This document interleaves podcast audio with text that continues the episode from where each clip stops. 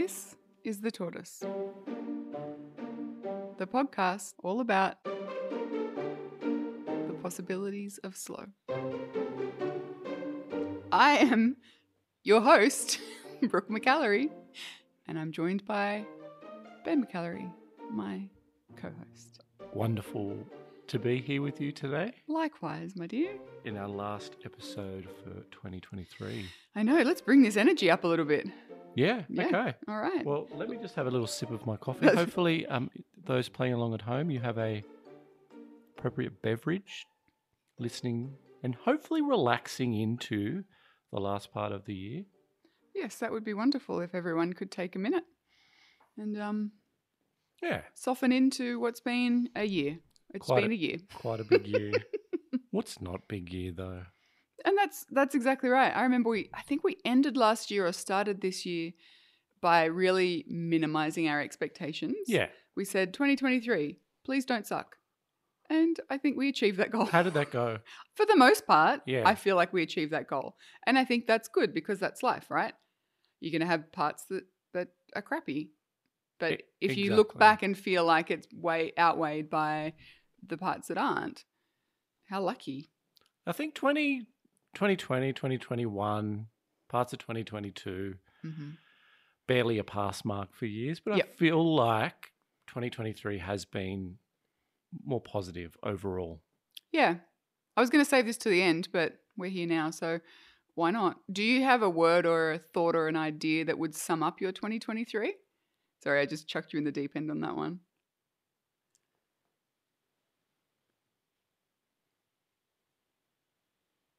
Patience, Ooh. I think, is a big one for 2023. Mm-hmm.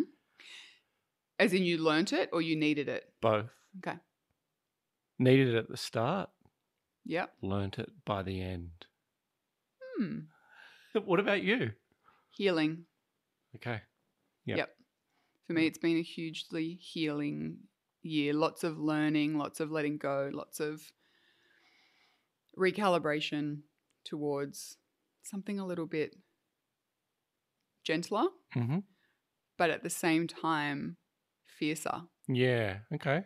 Like stripping a lot away, a lot of expectations and shoulds away in order to find something a little bit closer to the center of things. Like, yeah, I don't know. I've actually, in spite of all of its down parts, I've I've quite enjoyed this year. I feel like it's been a really pivotal year. Definitely bumpy, a Oh, yeah. bumpy road, both from a macro level and a micro level. Um, Absolutely. we yeah we've had some like really wonderful experiences and we're going to go through like our annual what would you call it like a I think we called it a top 10 list, top but it's 10 sort of list like an alternate top 10 list, alternative top 10 list, because it's not just like favorite book, favorite movie. There is that. But then there's also favorite meal, favorite experience, favorite discovery, that kind of thing. So, yeah um, or, or a top rather than a favorite. Because if you've been listening to the podcast for any length of time, you know that I cannot pick favorites of anything. You'll be like, favorite book. And I'll be like, here's 17 that I read and loved. now i'm going to ask you right now with the with the top 10 list Mm. Do you have alternates or if you Yes. just name one No, I can't. oh well, my look, gosh Um, i think the rule should be no, if, if no. either of us repeat like if we if i say my favorite book and it's your favorite book then you get to say another one Oh, that's horrible. Okay, do you know I why? mean- I do you know why I struggle with this with books in particular? I guess there's rules, and I guess then there's Brooke's rules. I'd like to call them suggestions, like or loose guidelines. Uh, the reason I struggle with books in particular is because, as someone who has written a few books, I know how much blood, sweat, and tears go into every creation. And I'm sure the same is obviously to be said for musicians and painters and sculptors and everything. But you know, um, but ju- it it just feels I don't know, more personal. So I will very rarely say that I did not enjoy a book, even if really, yeah, okay. e- even if I really it didn't it wasn't my thing, hmm because I know how much goes into the effort in it. And I know that applies to virtually everything that everyone does, but that is why I do really struggle with naming a book in particular. Okay. So if you can well, forgive me that, then I will Okay. deliver one of everything else. all the rest, all the rest, you get the book uh, as a cop out. Um, so why? So while the the list will go through, often sort of goes through like really positive moments for the year. Mhm. Uh, there's also been some hard moments, Oh yeah. and and most recently, having to say goodbye to our little podcast companion, Cash. Cash the dog, Yeah.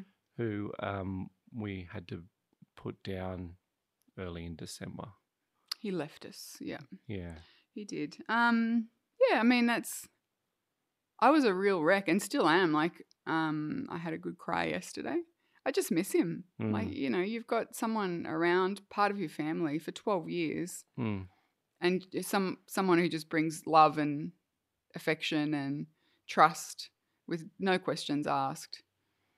Uh, you you miss that kind of energy.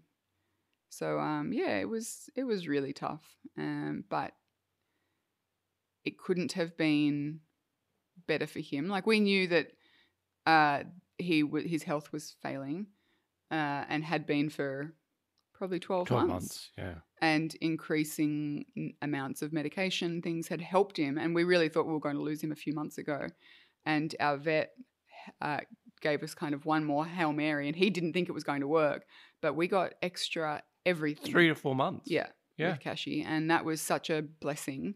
Um, so when the time came this time around and the vet said look there is we've, that's it. We've we've done all we can knowing that i think and knowing that he was comfortable and happy and up until three days before i think he was still going for his little walks and you know eating and doing all the things that he absolutely loved doing so how lucky is that Yeah. It's, it's- amazing. And it was, I don't know what is worse having, you know, saying the long goodbye Yeah. or, or happening suddenly. Maybe the long goodbye is better because, yeah, you, we just got a b- bit more time and we got, and we were very conscious of that time too, which is nice.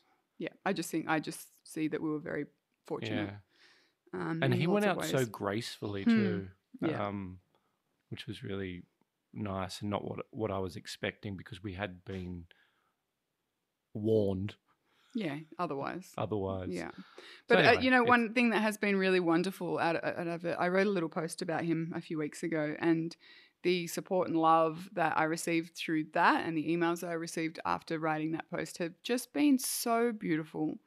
Um, but also the conversations that we've had with people since. I've had phone calls from friends I haven't spoken to in months, just to check in, and you know, I just think that um, that's really touched me Yeah. in a way that I didn't Yeah. expect. And that if if you can see that as a blessing to come from something really sad, then that's also wonderful. But yeah, I'm just sad. I just Mm. miss him. Mm. Yeah, he was my little mate. so anyway, you know what? This is the perfect example of a lesson that I have learnt this year and really taken to heart.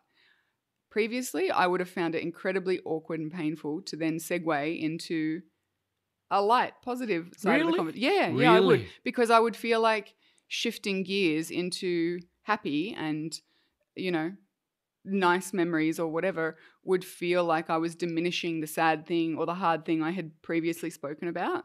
And I think it's a hangover from social media because Oh, okay. um, back in the day, I was very much in that kind of social media space where you would post about whatever horrible tragedy had just occurred. And then I would become paralyzed about posting something like a flower or a dog or something whimsical or whatever afterwards because I'd, I'd feel like that was um, dishonoring or disrespectful of the terrible thing that I had just shared about.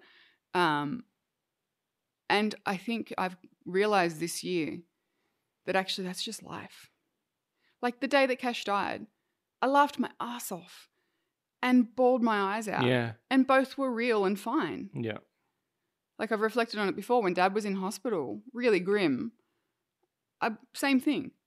no, it's not the same thing as a dog, but same same swing between, you know, wild emotions. No of- offense, Chairman. no, Yeah. offense, no offense, Pete.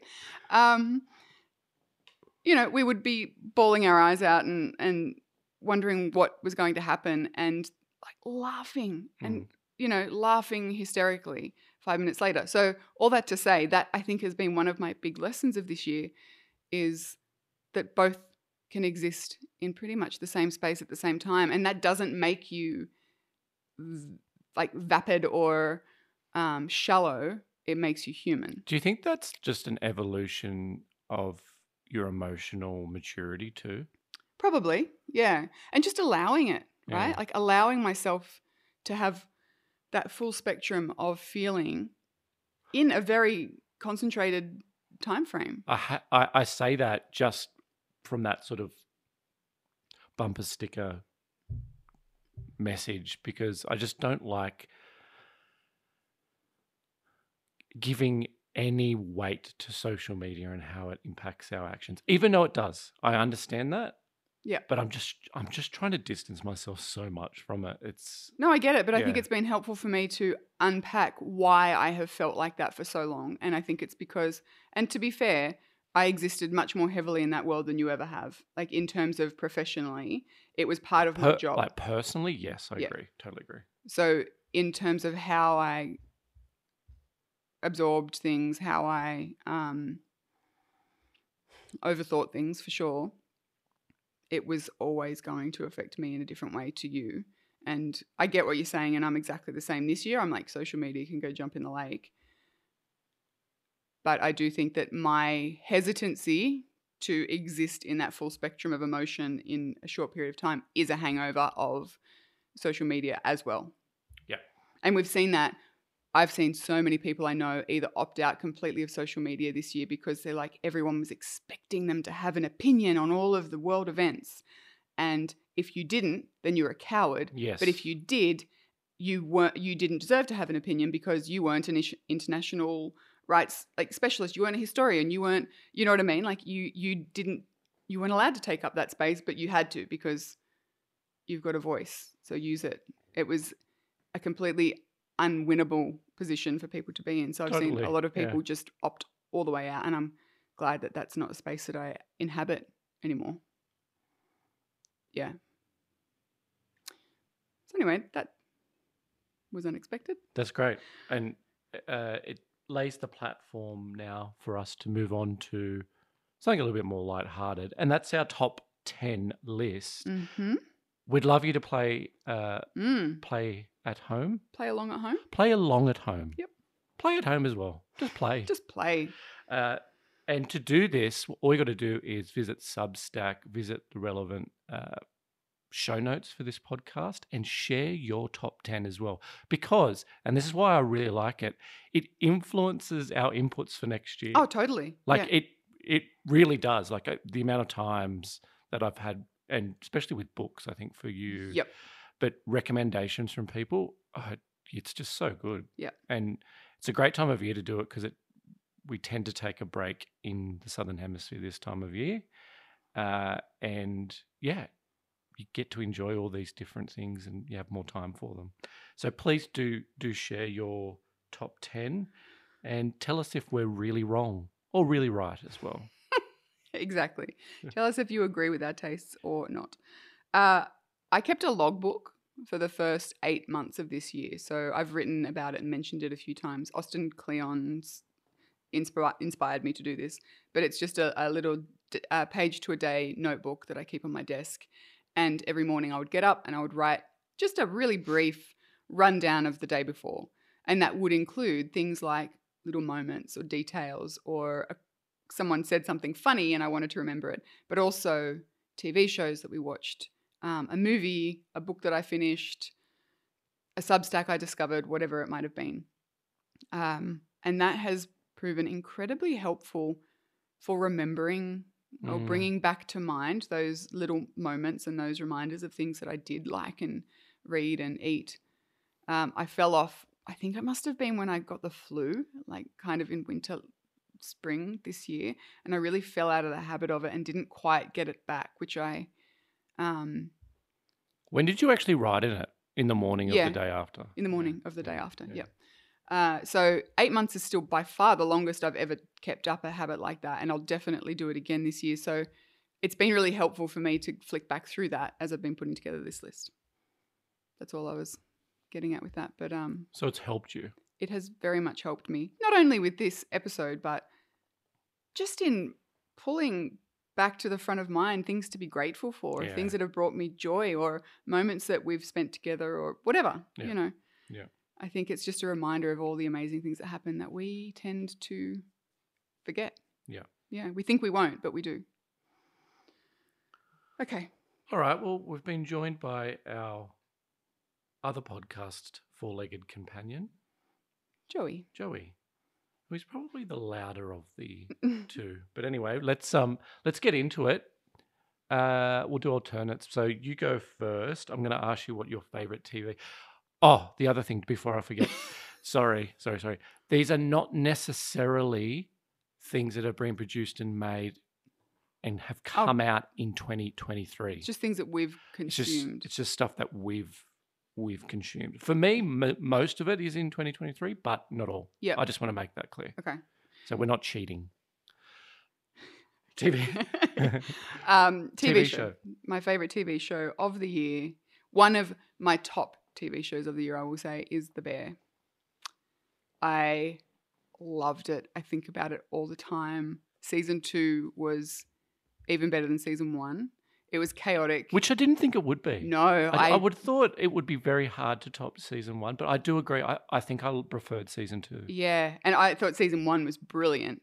Do we watch season one this year? No, last year. last year. Yeah. Um, I just thought it was brilliant. Everyone talks about the episode Fishes, which is a manic, overwhelming, anxiety inducing masterclass of acting. But my favorite episode was actually Forks, which was Richie's story. And I still get like weirdly choked up about this episode because it had the most beautiful character arc and redemption story. And I just, I really related to like the joy that he found when he found his purpose. And it was perfectly summed up in that scene where he was singing Taylor Swift in the car. Yes. Like, I yeah. genuinely found that incredibly Mm. emotional. So that was my favorite. Um, what about you? And not surprising because the bear's like everyone's. Oh, I know, and I it's know, My, like- and it's definitely my favorite. So for for this reason, I I did write it down, but I have an alternative as well. I'm So- curious what your alternative is because I also had an alternative. Okay, so this is going to be funny if it is the same Yeah. alternative, and I I'm willing to put twenty dollars on the line Okay. that it is. Uh, welcome to Wrexham. No, I've just lost twenty dollars. you did. Welcome to Wrexham. Uh, fantastic doco series that, uh, and, and I'm sure you all know about it, but for those that don't, it's a it's um, basically the story of Ryan Reynolds, famous Hollywood actor, and a guy called Rob. Rob McElvaney, who is. McElhenney. McElhenney, who is equally a champion Yep. um, Always Sunny in Philadelphia, uh, founder, creator, star. Uh, they buy a struggling tier four uh, English football or Welsh based football team uh, side and team and stadium, and it just it's I just love it. I Like it's that underdog story Mhm. it's clever, it's funny. Uh, I certainly loved season two better than I did season one. Season one was a little bit like explain, like too explanatory, kind of Yeah. base, So basic, sort of. I think and I they think it made was it probably for- very written for an American audience. exactly, they made it for a broad audience. Season two is just like a wonderful, like fairy tale story, and I, Yeah. I just, yeah, I really, really enjoyed it. it was just feel good. Yeah, and and it's just so human. Yeah, I Like, really everything it. is so human. And while these what I call sports stars, they're like they're fourth they're fourth tier players. So quite a lot of them had other jobs. Yep. And so it wasn't prof- it's not regarded as professional. I think it's the one below semi-professional, isn't it? Um, the one above it is like a more professional. Um, yeah, and it's just so human, so wonderful, so authentic and made me really like Rob and um, Ryan Mm. even more. Even Mm. though, Yeah, Loved no, it. that was that was very cool. My alternative. uh, no, Oh, you know, go on. it What was was The your- Office. Oh, okay, We're the last people on Earth to have discovered it, but we watched the entire nine series this year. the American Office. The American Office, yes. Um, just because we all watched it together as a family, and that delighted me. Okay, moving on. Favorite small detail of the year. Small detail of the year. I guess it's regarded as a small detail, but when the snow was falling on our lawn Oh, in May Yeah, this year, that's right. it was unbelievable. Yeah, First of all, just based on the time of year it was falling. yeah. But it collected, it settled. It reminded me of Canada. It was magic. like it was unbelievable. Yeah. Like the furniture was covered, the grass was hmm covered. You know, that sound, that iconic crunching sound we got for a couple of hours. Excuse me while I turn my head away. Um, oh, it was so precious. And I loved the way that you you were I think it was you that discovered it. It was like, I don't know, eight o'clock at eight thirty at night. And you're like, quick, everyone come here. And I'm like, there's a wild animal in the backyard. That's what I immediately thought. Because you were like panicking. Was was I? Yeah, Okay. it sounded it. So to me, it did. in my retelling, Yeah. I um I came out into the back room to close the curtains and there had been a full moon like the night before and I looked outside and I'm like wow that full moon is so like everything looks silver it looks like it's covered in snow and I looked a little bit closer and I'm like it is covered in snow like a proper 5 7 centimeters and then I was like very calmly not at all panicking hey guys come out here Nope. Probably not. Um, but then we opened the door, and you could all you could hear were kids Oh, yeah, laughing right, and squealing neighborhood, yeah. outside, and Yeah. like our neighbors behind us, um, like an older couple, they were outside, like, like laughing and giggling, and it just brought out the child and everyone. It was yeah, I had So unexpected. it was wonderful. Yeah. yeah. Yeah. Oh, that's a good one. Thank you. What's yours? Mine is a very small detail. I was pruning the garden um, and noticed a stick insect in the garden. And just watching that stick insect like moving so so apparently it sent me on a little bit of a like down a rabbit hole of stick insects um and it was sort of like rocking really slightly on the twig that it was clinging to and it looked like it had a baby stick insect clinging to its back but from all the reading i did i don't think that that's actually how they operate so maybe they were mating i don't know but like it was just phenomenal to me When to the leaf is rocking, don't knock it. It's very good. Um, phenomenal to me that the entire unseen world around us that is there for us to notice, and so often we don't. Like, I love those little reminders, those little moments, those little pockets of attention that we give to the small things because they so often tend to remind me of all the things to be um like all the things It's that deserve awe. awe. Yeah. Yeah, exactly. Yeah. Um, so yeah, I liked that one. Yeah, that's a really nice one. Yeah. Favorite movie for the year? We don't watch a lot of movies. I will- This year we did not. Like I struggled to kind of come up with, and I'm not really happy with my choices, but oh, okay. um, it is what it is. Like I, I think I probably watched no more than five movies this year. Yeah, this year was light on for movies for sure. Um, there was one that I rem- just remembered that we actually did see this year, which I think might clinch it. Okay, far away. Okay. Oh, I don't like that I've backed myself into a corner now and saying I can only say one thing. Guardians of the Galaxy 3. It was my my one. as Was well, it? Yeah. Sorry. But I've damn. got I've got an because alternative. my other one was also good. Um, yeah, I have not cried that much in a movie in a very, very, very, very long time. I Knowing what's just happened with us and losing Oh, cash and watching that, like, Mm. there's no way Mm-mm. I could watch Mm-mm. that. I barely could get through it before. So it was a really cool experience though. So we went with the kids on a Saturday night, and I couldn't tell you. I don't think we've ever done that before.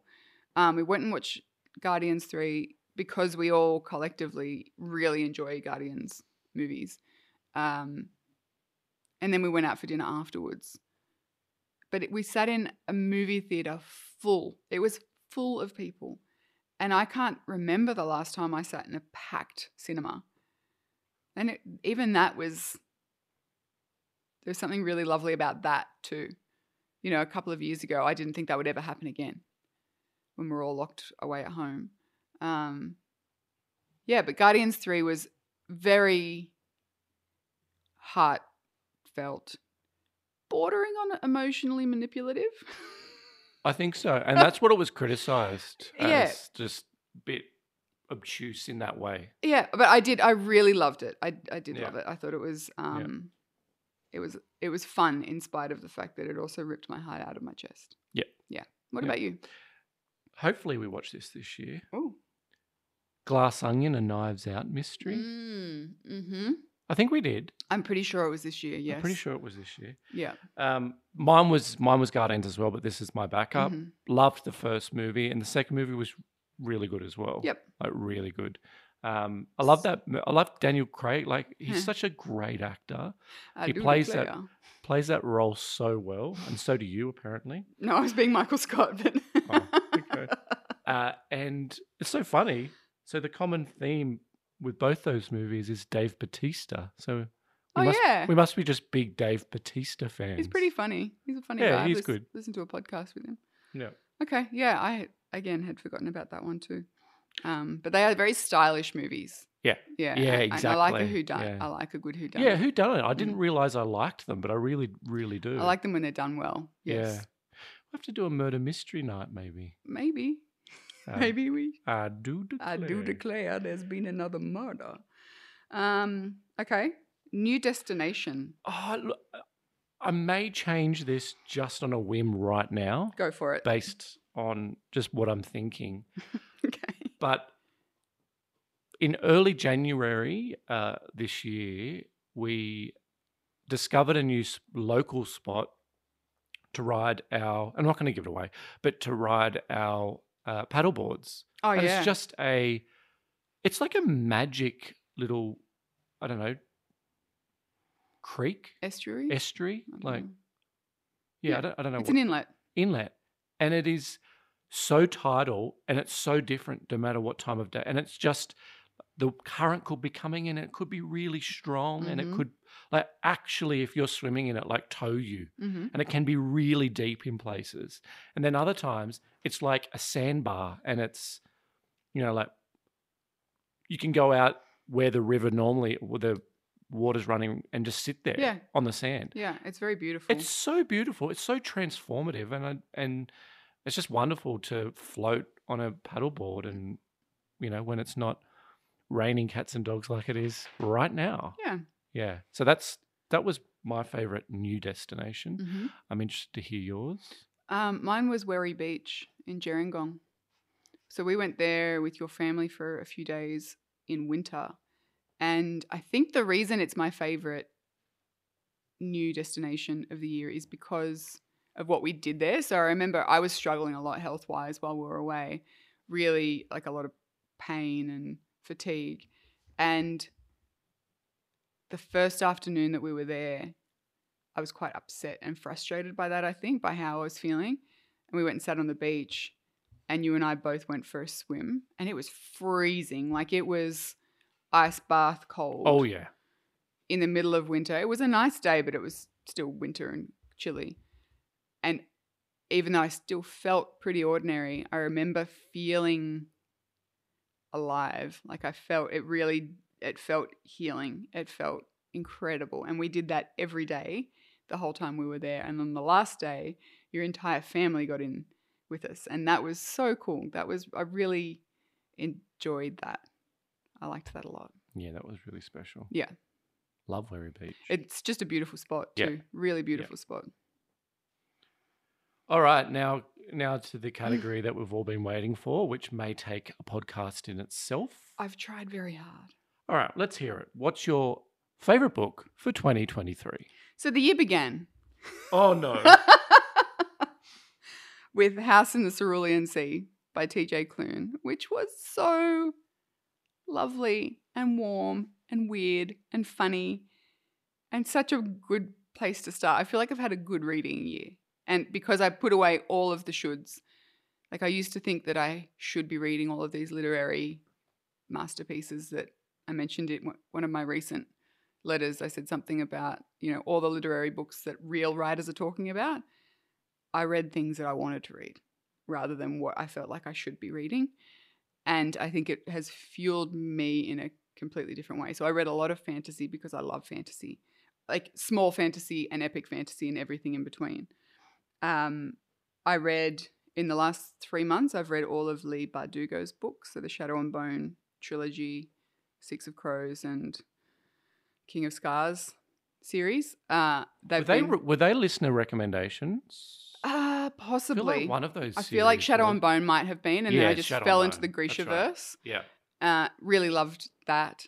I loved Kate Armstrong's book called Nightbirds. I loved Amie Kaufman's most recent book, Isles of the Gods. Like, I loved, loved, loved that book. And if I had to pick one of the year, it might be Isles of the Gods. A, because I loved it so much. B, because it got our 14 year old out of a year long slump, reading slump.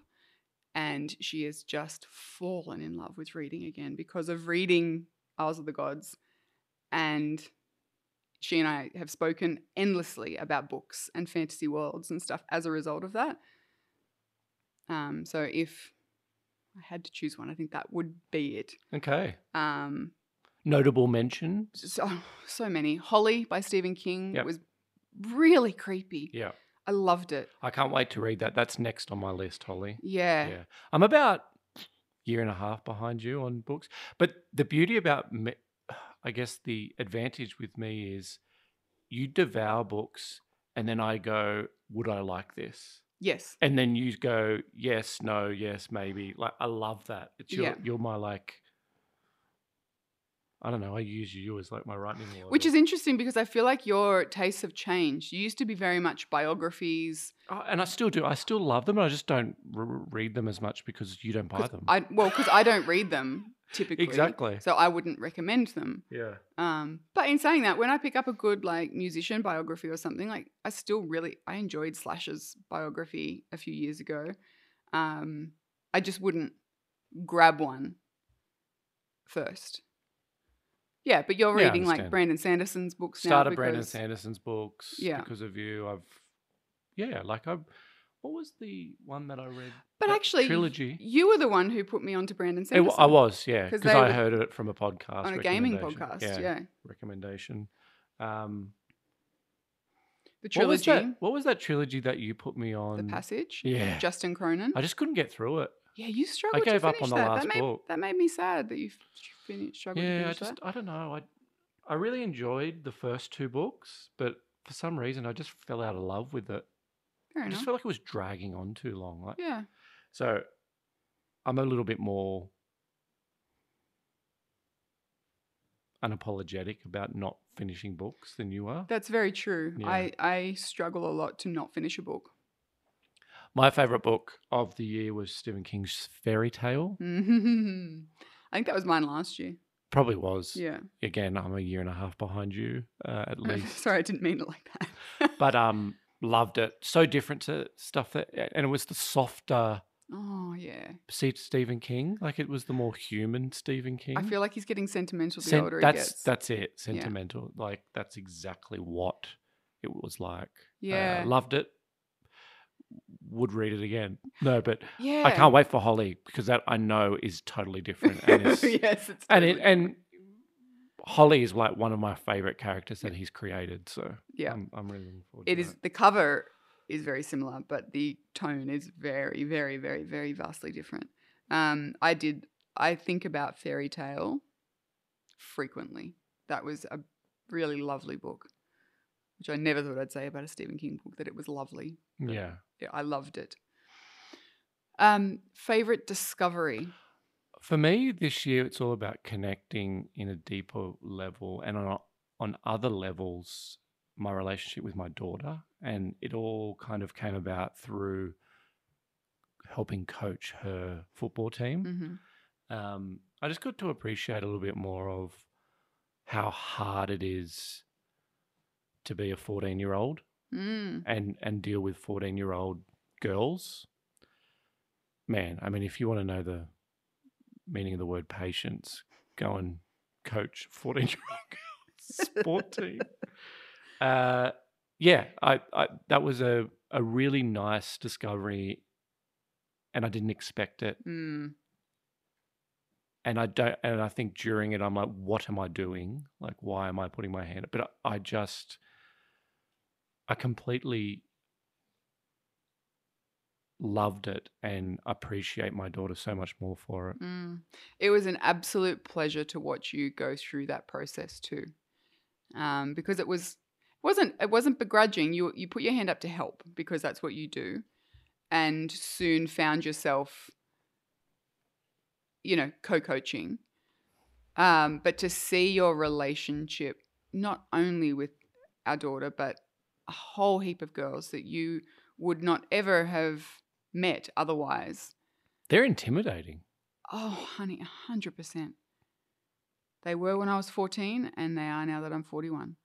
Um, and I think, you know, that's you showing them respect as well, um, which was repaid, I think. yeah It was just, I, I, it was just a pleasure to watch. Um, and to have you and our daughter have like that common thread, that thing to talk about, that place to go a couple of times a week, um, was really brilliant. yeah I, um it's off season now and i'm really kind of so much looking forward to that connection again Yeah.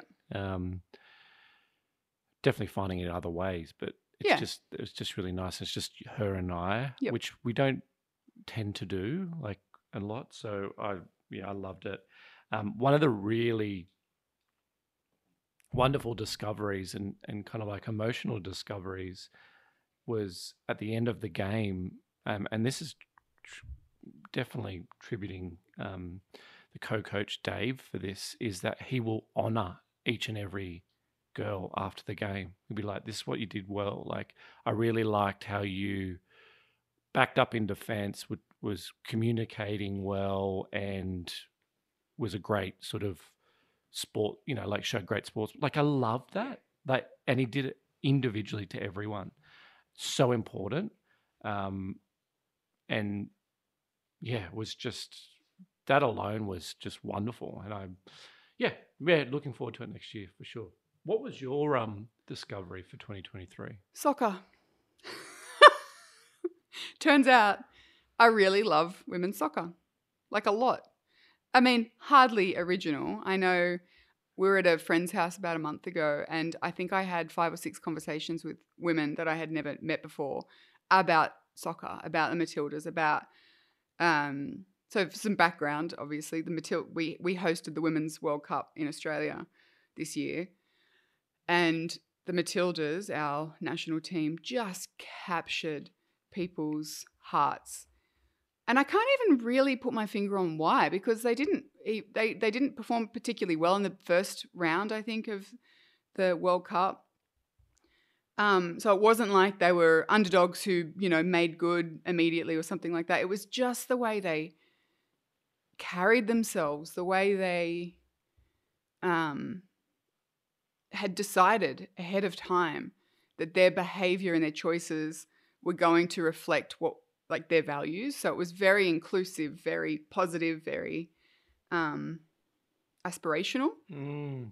and whatever they did, it really lit people up. Oh, it was it, it seriously, and that's my experience for the year. Yeah. Like, was that, and I've got an alternative, but hundred percent that that was such a highlight, Yeah, so unexpected, but so the wave of emotion and Mhm. and it was it was like the Olympics. It was like the Sydney 2000 Olympics. yeah. We were at you and I were at a perfect age when the Sydney Olympics were on. We were like 18, 19, and it was a joy to be in Sydney at that time. um, and it felt very similar to that. Yeah, so my discovery was like, yes, the Matildas, yes, the individual players who make up the Matildas, but also just playing soccer. You know, um, we've had many an afternoon since down at the park with the kids kicking the ball around, and it's just fun. So I used to think that I didn't like soccer, but I think that I didn't like men's soccer. Yeah. Truly, Yeah. um, but like professionally, I mean, um, because of the, the the money and the egos and the the the vibe, particularly because it was, um, a lot of it was modeled on, like, English soccer, which has probably stereotypically, but it, at least in my mind, like a very tribal, almost, Oh yeah. Violent Yeah. Well, the element to history. it. The history. It's definitely. and that has never appealed to me. Like to me, it's a game, it's a sport. Yes, take it seriously, be good at it, but it's a game. And there seemed to be that understanding with the women. Not that they weren't, eh, they were no less ambitious than anyone else, but there was also like a lightness there that has, yeah, I've never found in in men's professional soccer. So anyway, it was just, it was cool, very surprising. Had you told me at the beginning of the year I'd be into you, soccer, you shocked me so much, and I love the fact that you still. We are still into it. Like Yeah. we'll watch women's A League soccer. the Tillies played in Perth, Yeah. I don't know, six weeks ago or something, and we stayed up till midnight to and- watch. and they play Canada and like yeah, it's just um it's so much fun. Yeah. I really love it. Yep. Um, all right, it's your turn to go first. What is your album of the year? Blurry Vision by Shred Kelly. No. Yes, shocking, I know. But that was hands down my favorite album. They were my Spotify um, artist of the year again, I think 3 years in a row. I love them. I love I actually really really love Blurry Vision. I listen to it a lot and it's like a, an emotional roller coaster that album. I will cry and I will belt out songs at the top of my voice in the car and I will dance and it's I don't I love it. I love Cannot everything wait to listen to it live. Do. yes, whenever that that will be. Hopefully soon. Oh, okay. yeah. Um, so what about what uh, about you? I'm going to split this up into two: a favorite song and a favorite album. Okay. Earlier- So I lot lot of, I bleh, listen to a lot of older music. Mhm. So, but I, I was conscious. I was like, I need to listen to something that is new, uh, new music, Mm-hmm. and I particularly did pretty well at the beginning of the year. But my favorite album of the year is uh, by a band named Wednesday, called Rat Saw God. I've never heard of that. No, and you wouldn't have because I've I, I've never played it for you. But I I listen to music when I'm doing lawns Yeah, and right. that sort of What stuff. sort of music is it? uh, I'd call it alternative shoegazing punk country. It's pretty um it's pretty crazy. It's a lot of noise. It's just fun Okay. really fun. Uh, and I did notice that, um, yeah, there was a lot of people nominating it for their album of the year Really? in in trusted circles. So yeah, take a listen to that. Okay. But my song of the year is called "Too Hot for Gravy," yes. and it's from an artist called Seamus McAlary, who happens to be my brother. And he did. This is only relevant for really Australian listeners who who will know Paul Kelly's "How to Make Gravy," and it's a response to that song. He actually only released it yesterday, as we're recording this. Gravy Day in Australia is the twenty first of December, Which is actually the day this comes out. which is the day this comes out. So very relevant. So I would ask, or kindly ask, those listeners who enjoy Paul Kelly and understand the song and know the relevance of the song, go and take a listen. Providing you don't um, have an issue with swearing. Oh, please do not listen it with your kids at all. It's very blue, but very funny. And yeah, please support it. Very Australian. Very Australian. So uh, just, I don't know, type in too hot for gravy uh, in on YouTube or Spotify Mhm. and you'll get it. Um, so this one has always been new favorite podcast. But I'm going to broaden it a little bit because I don't think I listened to a lot of new podcasts this year. Um, so I'll broaden it to new listening experience. Okay, I'm going to still keep on the podcast train. I thought you would. I did. Uh, I did change my podcast habits a little bit during the year, but Mm. only briefly, and I'm now back to my old podcast.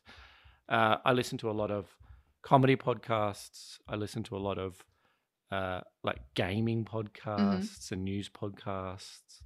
Um, this one is a little bit different, um, and it kind of aligned with when I was being part of like a men's table, and that's uh, Hamish Blake's "How Other Dads Dad." Mm, hmm Listen to a couple of episodes. Really like Hamish Blake.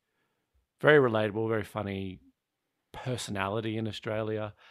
Uh, TV personality hosts the Lego Ma- uh, Masters, is Mhm. it? TV show.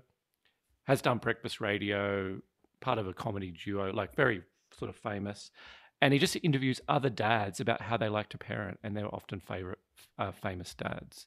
Really enjoyed the insights because there's a lot to gain, I think. And I've I've learnt my positive fathering experiences just by observing and listening to other dads Mm, and how they deal with situations. hmm So would definitely recommend a listen for those dads out there wanting to find out and and mums as well. Mm. On a side note, I I have noticed a shift in you um, this year around that kind of learning and observing and applying different approaches, and it's probably, as you said, related to the men's table group that you go to once a month, um, but also in your friendships with other dads. I think they're all dads, the people that I've seen you expand your friendship circle with. Uh, it's been intentional, and I feel like at the root of it has also been a desire to learn and grow. So I know that's not a listening experience, but um, I see you. Thank I see, you. I see you. I see you. I see you. Thank you. yeah. Um. All as for- for you, what, what was your new listening experience?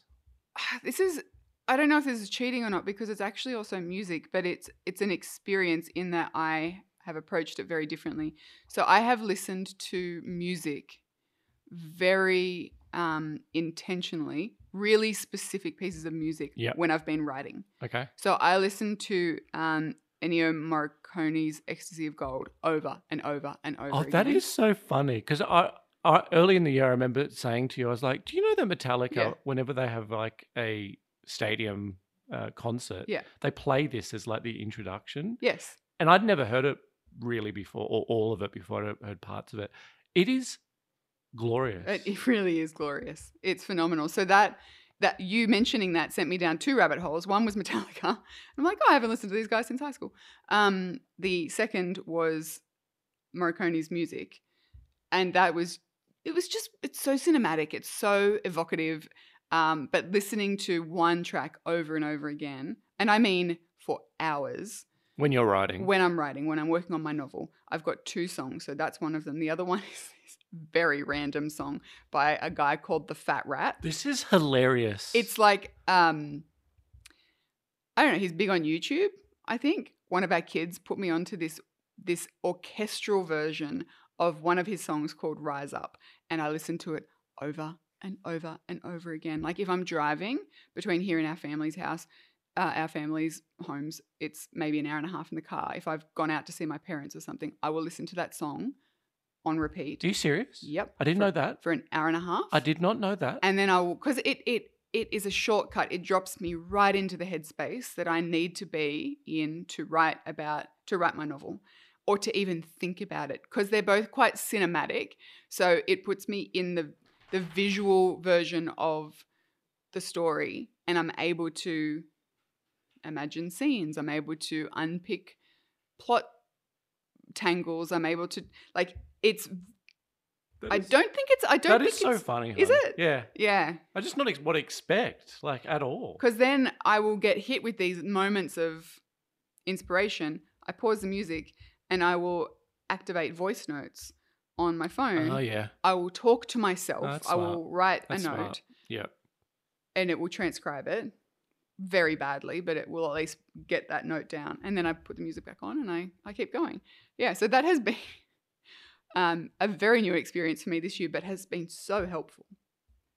So there you go. That is awesome. Yeah. All right. What has been your favorite meal for 2023? We are, this is the second to last category. hmm We're nearly there, guys. We're nearly there. um, my favorite, one of my favorite meals this year has actually been Thanksgiving. At That's a, re- that was my alternative. Was it? Yeah, yeah. at at Frankie and Corey's place. Yeah. So we've got friends. Um, he's American. Every year they host a Thanksgiving meal at their place, and every year they invite a few extra people. And over time, this is our second year that we've been invited. Over time, it has grown into this massive, I don't know, like 80, 90, 90 people people, yeah. um, hosted in their backyard, and there's kids going everywhere, and there's a jumping castle, and there's dogs, and there's it's like it's wild and amazing, and they put on this incredible spread Like three turkeys. Three turkeys. All the sides you can imagine. and like proper American style Ah, Thanksgiving. Like that's where we got introduced to, what is it, sweet potato ma- casserole casserole. with the marshmallows. oh Oh my god, gosh. so good, so weird, but so good. So you know the the food is wonderful, but the company is really lovely. Like the, uh, Frankie's got Good people. a brilliant Yeah, family. yeah. All of their friends are just lovely, and I've met some really good, just good people Yeah. um, through parties at their house, and they're incredibly generous, and have certainly shifted my perspective on what it is to open your home up to people and host and give of yourself. It's been food was amazing, but you know, it kind of expands beyond that.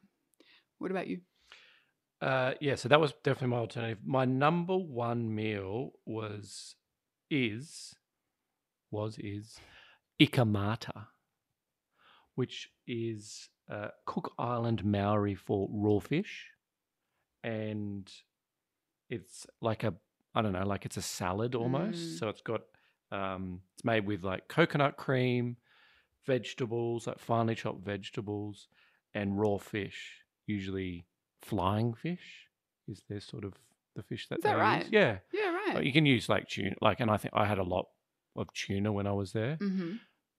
Oh, it is delicious. It's so delicate, but the flavors are just wonderful. I loved it so much and ate it so much at the Yeah. beginning of the year. So the fish is like lightly cured almost with like a lime juice. Yeah, so I guess the coconut and compared with the lime juice kind of cooks it Yeah. a little bit, but it's it is like sish, like sashimi grade fish. Totally. Yeah. But with a vegetable, like think finely co- hmm chopped carrots and like root vegetables and Yum. oh, it's just so good. Like I want to eat it right now. you can make some for Christmas maybe. yeah. Yeah. Okay, final um Final category. category. Uh, experience. And for me, I'm going to cheat just like you cheated with your book. Fair enough. Uh, I one had cop out. I have three. So one of them was definitely the Matildas run in the Mhm. World Cup, and that how that's translated into our whole family getting behind women's soccer. Mhm. Um, the Panthers 2023 Grand Final win, three in a row, three-peat. Thank Yep. you very much. But probably most and my number one is the experience of recording this podcast, Oh, that's very nice. the tortoise Yeah. with you. Yeah. Like at the beginning of the year, we knew we needed to do something different, right? Well, we, I think we just thought we were going to can the podcast, like to just wrap up the slow home pod, and that was it. But it became very clear, very Very early, like within like a month and a bit. oh yeah, Yeah. even less that we would miss recording, but needed to come at it from a different angle. Yeah. And this has evolved 100% organically. Yes, like we did not know what this would look like. no, All we knew is that we heal, we have this shared experience, we love talking in this very informal, casual way. and that they're the episodes that we always look forward to, even when we were doing the Slow Home podcast, those 100%. hostful episodes. The feedback that we got from people were, we love those episodes as well. So we're like, why don't we just do it, strip it all the way back, Mm. except for our ridiculous music at the start of the episode, and just do something that we like doing. And I think it's really worked. We really look forward to it. Yep. It's a monthly podcast. We have no plans on increasing the frequency of it at all. Uh, we're just happy with doing a mon- monthly podcast. Yeah, I think it's just such a lovely touch point every month. And it was interesting, actually, within maybe a month or two of starting this iteration of the podcast, so the monthly podcast, I felt myself, because the feedback had been positive, I felt myself starting to think about increasing it to fortnightly or you know if we batch record we could do one a week or and i sat with that which is not what I would normally do, or previous versions of me would not have done that. I would not have sat with it. I would have gone, all right, bang, let's let's let's start recording more. Let's like double it. Let's quadruple it. Let's try and you know grow it. And I didn't do that this year, and I just let it be what it is. And it's as you said, like a genuine joy, a really positive hour a month to just sit and reflect on something, and also have conversations that we may not otherwise have Exactly. and allow us to kind of dig deep into topics that interest us or that you guys tell us that you're interested in. Um, and I've certainly learnt a lot about you, about myself, about what slow living looks like to us now this year. It's been a, a real pleasure. I have to say, I am very surprised that it beat the Panthers' um, grand final victory, though.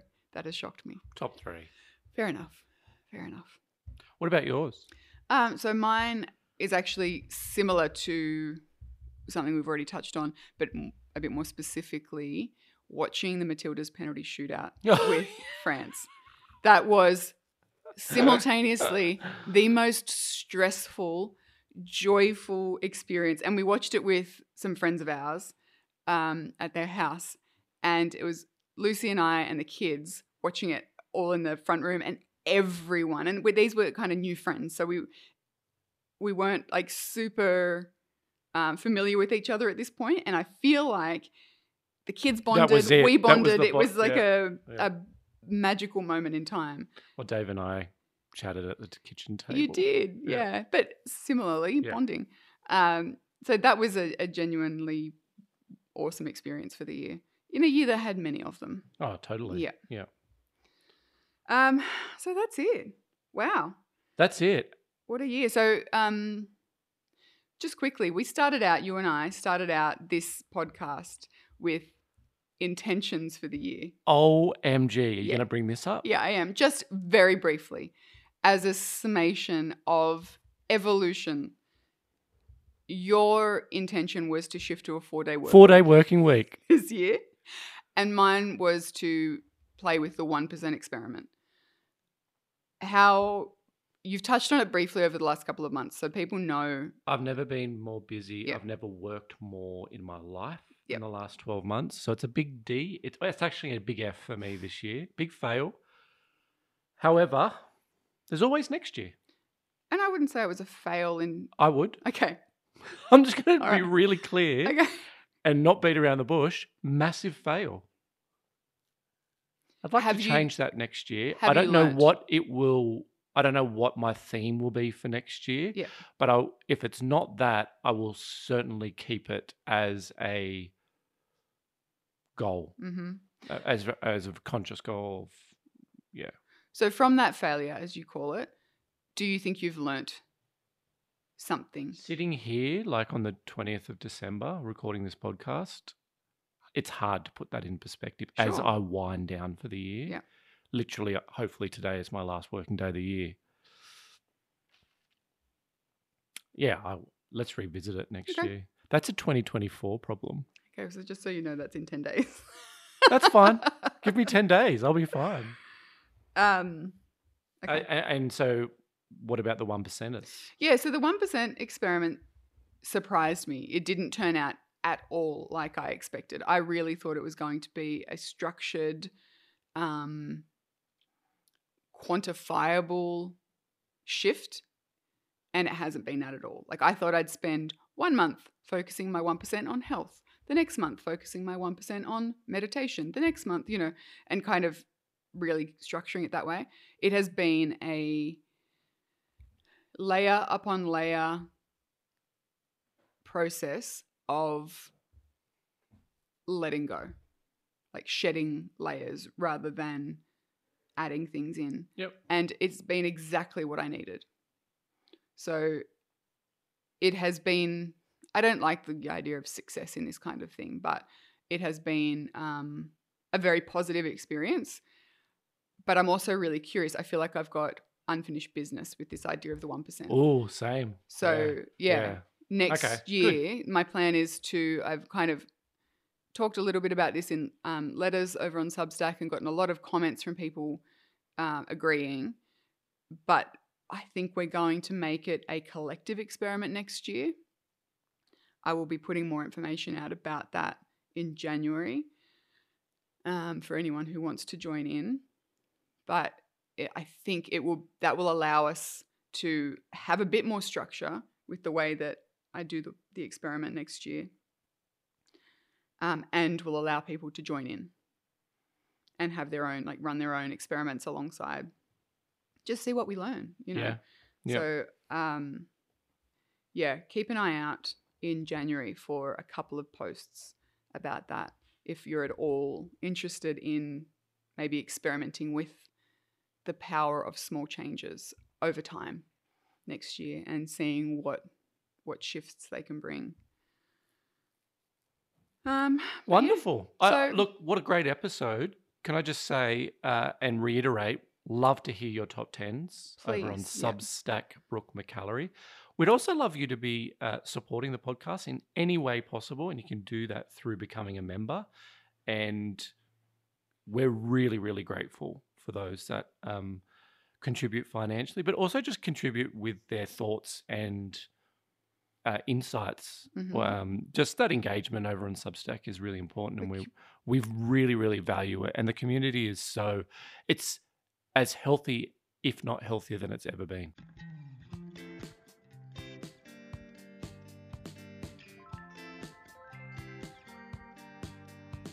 Oh, 100%. People are so engaged, and it's really developing into a, a really lovely little corner of the internet, as I call it, because it's true. And there has never been a time that I have uh, felt as supported and part of something as I do with that with the community that's growing up around the tortoise. And similarly to you, I'm incredibly grateful for every every second of attention that people have given it over the year.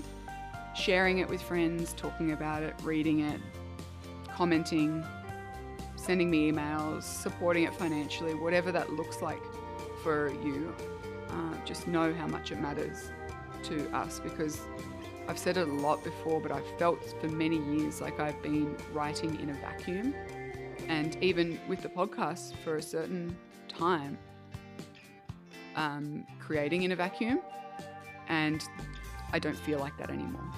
You know, I know That's really that nice. Yeah. I know that words are connecting, and I know that people are connecting. And, um, yeah, so uh, thank you for everything this year. We are, as as we always do, we're going to take January off now, so there won't be a new podcast in January. We'll be back in February with a new pod for the new year. Uh, but there will all, as I mentioned, there'll be a couple of posts pre-scheduled going out in January that will help you. excuse me. Um, maybe lock in your values for 2024 and start to look at practical ways of living those values um, over the coming year. But uh, until then, I hope you have a wonderful Christmas, a happy Hanukkah, happy Kwanzaa, whatever you do or don't celebrate, whatever you do or don't do over the break. I hope that you have moments of um, delight and joy. So, yeah, thank you. Until February next year, take very good care. Bye. Bye.